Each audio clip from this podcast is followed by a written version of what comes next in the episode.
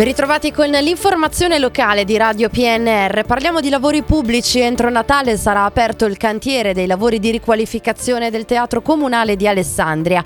Lo ha annunciato il sindaco Giorgio Abbonante. L'amministrazione ha infatti firmato il contratto d'appalto con le aziende che si occuperanno della progettazione esecutiva e dell'esecuzione dei lavori per la rifunzionalizzazione della struttura.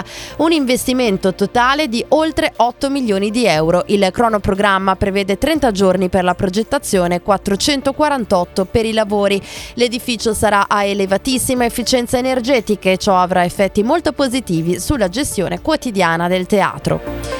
Passiamo alla cronaca, potrebbe essere stata una cartella esattoriale a cui pensava di non poter far fronte a scatenare la furia omicida dell'ingegner Martino Benzi, l'uomo che lo scorso 27 settembre ad Alessandria ha sterminato la propria famiglia. A questo forse si riferivano le poche righe scritte dall'uomo in cui spiegava agli inquirenti di essere rovinato. Le indagini dei carabinieri sono ancora in corso ma escluderebbero risvolti investigativi rilevanti di altro tipo come ad esempio problemi con il mondo dell'usura o di altre attività.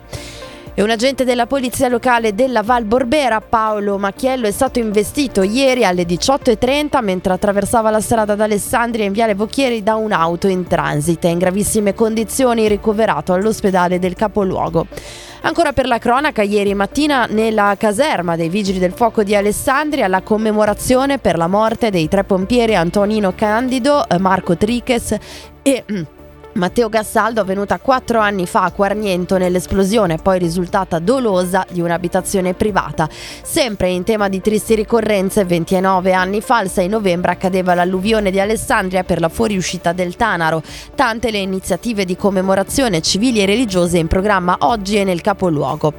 La politica locale, la sezione di Novi Ligure del PD ha svolto ieri il congresso che si è concluso con l'incarico al nuovo segretario cittadino.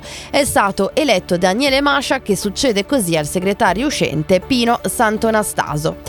Chiudiamo con lo sport per il basket, ancora una sconfitta pesantissima per Dertona contro Brescia 59 a 87, un bis di quanto già visto poco più di un mese fa in Supercoppa con i bianconeri flebili in attacco e sofferenti in difesa contro la fisicità dei lunghi della squadra bianca-azzurra.